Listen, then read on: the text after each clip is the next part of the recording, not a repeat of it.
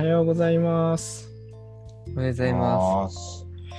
成長への進行に基づく習慣の基礎は早起きにあり、だって一日は朝から始まるということで、9月24日木曜日も朝から始めております、サンラジです。今日のテーマは、勝手に指針編ということで、こちら、整理整頓の指針ですね。前、整理整頓を振り返ろうっていう回ありましたけど、まあ今日は整理整頓指針を例えば捨てるときどうするのとかどのタイミングで片付けるのとか、まあ、そういう整理整頓をしていく上で指針を早い人だとこの年末に向けてだんだんと整理整頓を始めてるって人もいるのかなと思いますね。うん、っていうことです。なんか指針持ってたりしますか？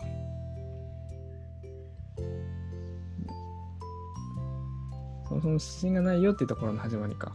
指針がないよというか、あの、常に自分は毎日整理整頓やってるから、常に綺麗な状態保ってるから、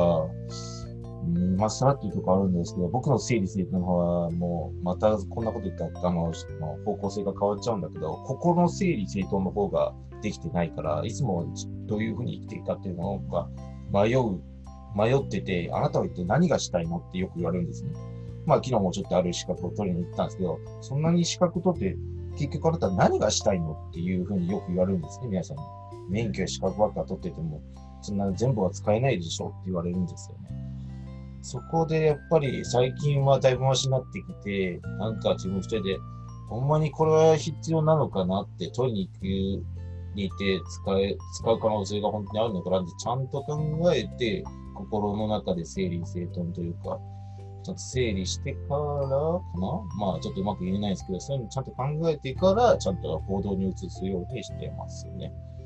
まあ、とまあ、資格に関してのことで言えば、まあ、あの、運転系とかはだったらちょっとね、路上に出る前に、あの、あの、まあそういう敷地内とかで練習したら、運転感覚という戻したらいいんですけど、た例えばですけど、わかりやすく言えば、その、資格名で言えば危険物とか毒劇物とかそういった危ないものを取り扱うものって久しぶりに免許持ってても取り扱う時って忘れちゃってるんでそういうのでもし誤って目に入ったとかそういうことが起きてからじゃあ事故が起きてからじゃ遅いんで本当に必要でそういう仕事に従事するという時とかにの前ちょっと前ぐらいに取りに行く焦って取る必要はないという趣味とかそういうのではないなとかちゃんと冷静に考えるように慣れたっていうのがちょっとありますかね。心の整理というか、につながるかわかりません。そんな感じです。僕は部屋の整理整頓に関しては常にやってるそこは問題ないって感じですけど、すいませんけど、ちょっと部屋の整理のことはちょっと語れ語れないというか、もうすでにできてるからって言ったら偉そうですけど、ごめんなさいって感じです。はい。とりあえず終わります。ありがとうございます。ありがとうございます。おはようございます。はおはようございます整理整頓うん。ちょうど山田さんができてるっておっしゃったから、あのあれですか、物置とかもできてる感じですか？そうですね。はい。毎日やってますから。はい。いらない書類とかそういうのはもう全部大体破棄します。毎日決まった時間にやってるんですか？毎日で決まった時間というのはその何時から何時とかじゃないんですけど、うん。そんな8時から10時の間ねとか、そんな時間固定はないんですけども、そういう気持ちになったらもう、常に部屋中に周りを、あの、はい、その、見回して毎日だってやりますね。なんか捨てるもんないかな、みたいな感じで、やりますね。まあ、その、ちょっと、あの、物を取り出して、ちょっとパッて置いといたりとかして、ちょっとあの、あの本棚に、その、成長の晴天とかを、あの、きちんと直してなかったら、ちゃんと直すとか、そういうのも含めて、整頓とかも含めて、ちゃんとやりますね。そうですね。両方やってますね。こせ整理の方は、まあ、心の方ですね。迷いを消すためにというか、まあ、そういう、さっきも言いましたけど、そんな感じで、物に関しては整頓の方をやってます。整頓。うん。まあまあ、そんな感じです。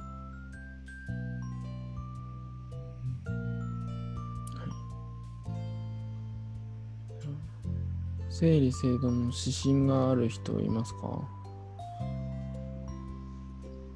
逆にこういうのいやこういう指針を持ってやってみたけどダメだったよとか。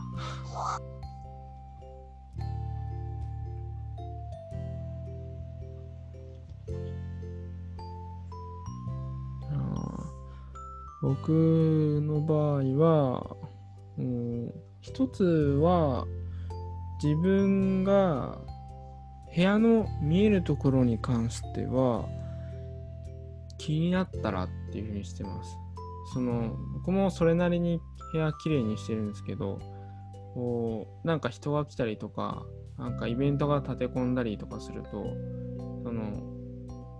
まあ、いつの間にか机の上がですね、あの物を持ってきたときにバーってこう増えていって、で、作業スペースをそんなに広げないようにしてるんで、あの増えてくると作業できなくなるから、あの片付けるということになったりとか、あの今は汚いと気になるので片付けられるようになったなと思います。高校生の時、僕の部屋、なんて言われてたかっていうと、足の踏み場がない部屋って言われていて、本当足の踏み場がなかったんですよね。だから床までこう侵食してたんですけど、今床に物を置くってそんなにないから、あの基本机の上の片付けだけで済むんですけど、ななんででしょうね。気になるようになったからっていうのがすごく、あの、気になるとやれるじゃないですか。取っかかりがお掃除って難しいので、なんか自分が嫌だからやるっていう基準になった時に、そういう指針が自分の中にできた時に、なんか掃除が綺麗になるようになりましたね。だから僕は何曜日にやるとかってなかなかできないから、こう床のあの床の掃除とかも、なんかちょっとほこり見つけると、あ、あほこりもうできたなと思って気になるってやる。だから、なんか1週間に1回の時もあるし、3日でやる時もあるし、なんか昨日やったなって時もあるし、だから気になるっていうのが基準で、で、物を見えないところのもの、押し入れのものとか、要は別にパッと見には気にならないところですよね。これをやるのは2つ基準があって、1つはやっぱりそれは気になった時あ気になった時というか違うな、え自分の心がざわざわしてたりとか落ち着かないなっていう時をよく考えてみるといらないものがいっぱい見えないところにあったりとかなんか見えないところは潜在意識っていう話があって見えないところのゴミは。だから物が整理できてないとそれは潜在意識にも影響してくると思って掃除をする。でもう一個は忘れた時ですね。忘れた時っていうのはあれってどこに行ったんだっけって時に見つからないものが多くなってきたらそれはもうなんか整理整頓できてないっていう基準であの物もかわいそうじゃないですか。もう見つけてもらえないってことはどんどん増えていくってことなんでその必要なものが探せないってことはまた買っちゃったりするし、えーということは整理し時だなっていう。お金的にももったいないですもんね。同じもの買ったりとかその似たようなものあれあったじゃんとかっていうのはすごいもったいないし探そうと思った時に見つけられないと急いでいたりするともういいやってなっちゃったりするからああなんか探せなかったな見つからなかったなって思うとこれは整理しんとなっていう整理整頓しないとな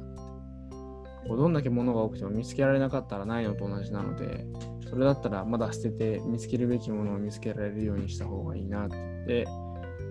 でそれをなんか繰り返す中でだんだん捨てられるように捨てる精度が上がってきましただんだんとはい後悔を積み重ねるうちに。後悔の経験ました。いいね。タイミングをしっかり決めておくって、なんかすごいいいなって思った。うん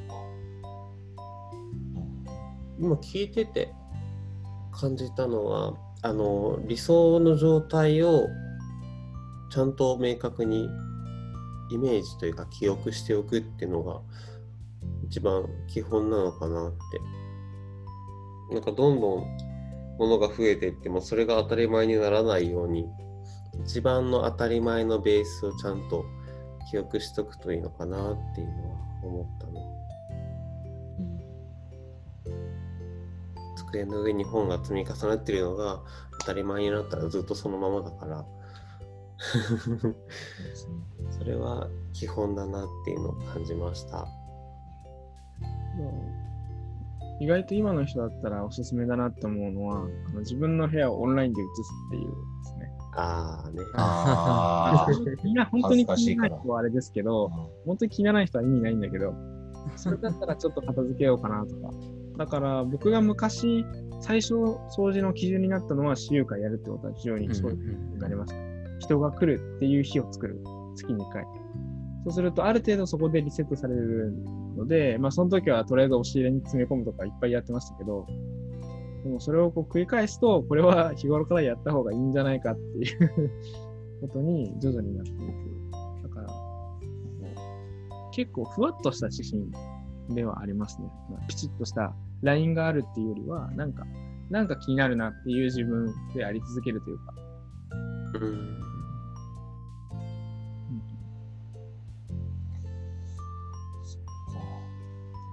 そのなんかその、その整理整頓が苦手っていう人の気持ち分かれてない自分も悪いというかあれなんですけど、な、何、何が原因なのかな？その、その時間がなくて、あの、できないんだよっていうのか、なんでしょうね、なんか、うん、なんか決めき、決めきれないのか、その、捨て、やっぱいつか使うかもって言って服とかでもかわかんないですけど、その辺があるのか、な、な、何が引っかかってっていうか、そういう原因でそういう風になっちゃうのかなっていうのはありますね。もともとそういうのが苦苦手っていうか、うんどうなんでしょう。なんかそんな苦手な人の気持ちっていうか、まあ分かってあげないとダメなんですけど、そういう人に。自分みたいに切りつけな人ばっかが世の中の人じゃないでしょうから。人によってだいぶ違いますね。いろいろあると思う。理由はね、そうなっちゃう。はい。の書類、書類が、すごく書類がいっぱいになってる気がします。家の中に。あ プリント関係とか、うんあ、ああう、んまあ、とりあえず今目の前にちっちゃい座卓みたいなテーブルがありますが、あその上には 私のやら子供のやらいろんなプリントが積み重なってます。あなんか書類がすごく多くてその処理が何もできていない感じがします。ああ。皆さんはどうしてるんでしょうか？それは、あれですか、僕の場合でしたらもう、あの、まあ、その、納付した、その、税金とか納付書とかしばらくは置いといたりしますけど、ある程度何何年とか、まあ、2、3年かわかんないですけど、ある程度して、もう大丈夫だろうってなった時は、もう破いて捨てますね。住所とかそういうプライプライベートの情報書いてるところを中心に、ちゃんと、あの、わからないようにしても、定期的に常に捨てますね。後で、ああ、しまったってならないかどうかちゃんと考えた後でね、ちゃんとね。判断して、ちゃんと処理します。処理作業します、ね。だから常に清潔感保ってますね。そこそこで後でなんか、ああ、取っとくべきだったかもとかって思わないっていうのは、まあそういうのを大体もう、日々そこで頭で考えて作業してるんで、大体しくったことはないですね。こうあああ、やっちまったなっていう経験は思いをしたことはないですね。うんだから、うん何量自分に子る。供のプリン子供のプリントって大体毎日じゃのようにうん増えて、で、本人たちが整理できないと、これ本当に捨てていいのみたいな、あそんなものじゃないっていう。あ、そうね。うん、親が買ってるっていうのもな。郵送物もたまるんですか？その、その、竹岡さんの場合、その、なんかそういう郵送物なんですけど。どうなんですかね？小物とかはたまらないですね。あ、たまらないですか？なんか、うーん、うんうんなんなんだろうん、そう。う。会議の資料とかすごい溜まってきますね。一体いつ捨てていいのかが分からず、多分3年分ぐらい残ってる気が。その成長の絵関係とか、そういう、まあ、あの、そういう、なんか学校関係の PTA との、この、で会議したやつとか、だから、みたいな。ああ、わかんないですけど、そういう知りたいかとかの、ああ、お住まいの、ああ。うん、そうだな。あ、いってらっしゃい。あ、いってらっしゃい。皆さんいってらっしゃい。そうある意味それはなんか整理しなくていいものなのかもしれないですよね。要は捨てなくてもいいもの。だったら、こう、せめて整頓しとくっていうところですけど、まあ、めんどくさいですね、整頓は。あの整頓は。でも、あの、おすすめなのは、今、そういえば僕最初の頃やりやってたな、意識してやったなと思ったことが、あの、聖地を作るっていうのをそういえばやったなと思いました。うん。それは違和感自分に違和感の基準を作るため。あの時は自分の机だったか例えば会社の机はきれいにするとかなんかやったんですよそのどっかきれいにしとく。そうするといってらっしゃい。なので、なんかトイレをきれいにしとくとか、自分の家の中でどっかすごい綺麗になってるところ常に。なんかそこだけは綺麗にしようって思ってやっていると結構時間かかったとは思いますけどだんだんと綺麗が基準になっていってなんか他のところも気になる？で気になるとなんかあんまりエネルギーかからずにやれるからなんだろう我が家の整理整頓の聖地を作るっていうのは。つきやすいしいいなと思いますね。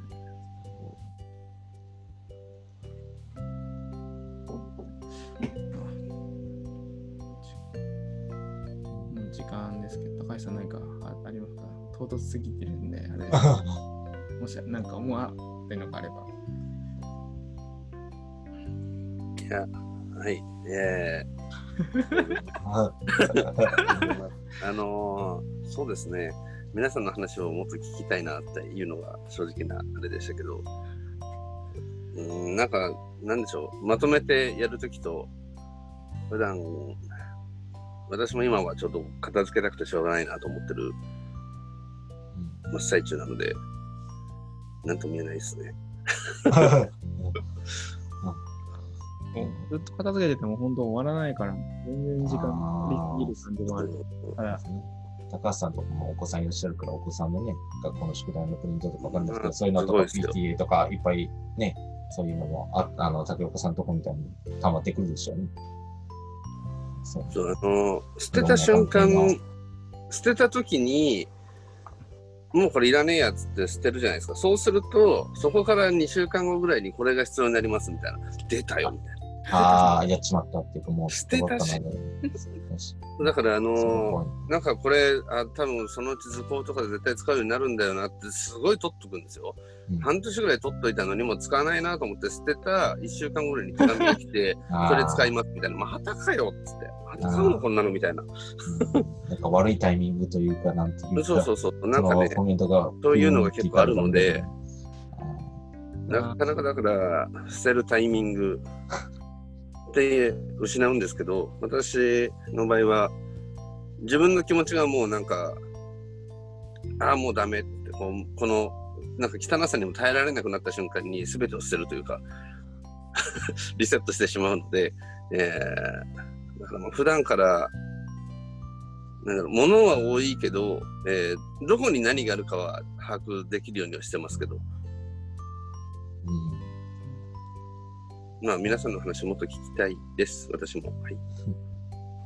教えていただきたい方ですね。高橋さんの話聞いて思い出したのは、あの、なんか多分、感度がいいんだなと思って、そのプリントを半年置いといたプリントを捨てたら1週間後に使うことありましたみたいのは、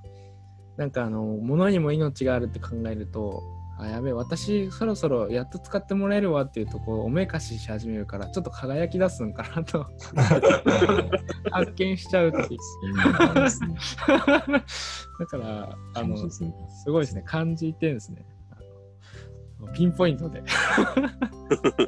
それに比べたら俺さっさと捨てちゃうタイプだから、結構気づきだから感受性ないかもとかそんなこと言ったらダメだな。まあ、どっちもどっちか。どっちもどっちかだか。勝手に指針なんで勝手にいろいろ言いましたけどね。勝手に指針にしていただけたらなと思います。ということで、えー今日の今日終わります。今日は、よいしょ。今日のひろき日記。木曜日ですね。9月24日木曜日のひろき日記です。あなたは親切であり、愛深い。あなたは親切であり、愛深い。ということで、今日もサンラージ終了します。今日のゲストは山田内田竹若高橋美代谷江でした。今日も記念力高めて明るく元気に参りましょう。ありがとうございました。ありがとうございます。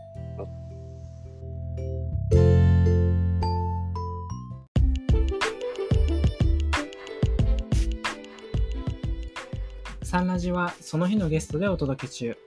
毎朝ユニークな語りでゆったり楽しく深めています。もし成長の絵の教えをしっかり聞きたいという方は、道場や地元講師へご相談を、また皆様からの感想、要望、質問、テーマの投稿を大募集中。公式 LINE アカウント、ウェブサイトからもラジオが聴けるし、投稿もできます。パソコンや Spotify からお聞きの方は、概要欄のリンクをチェック。それではいってらっしゃい。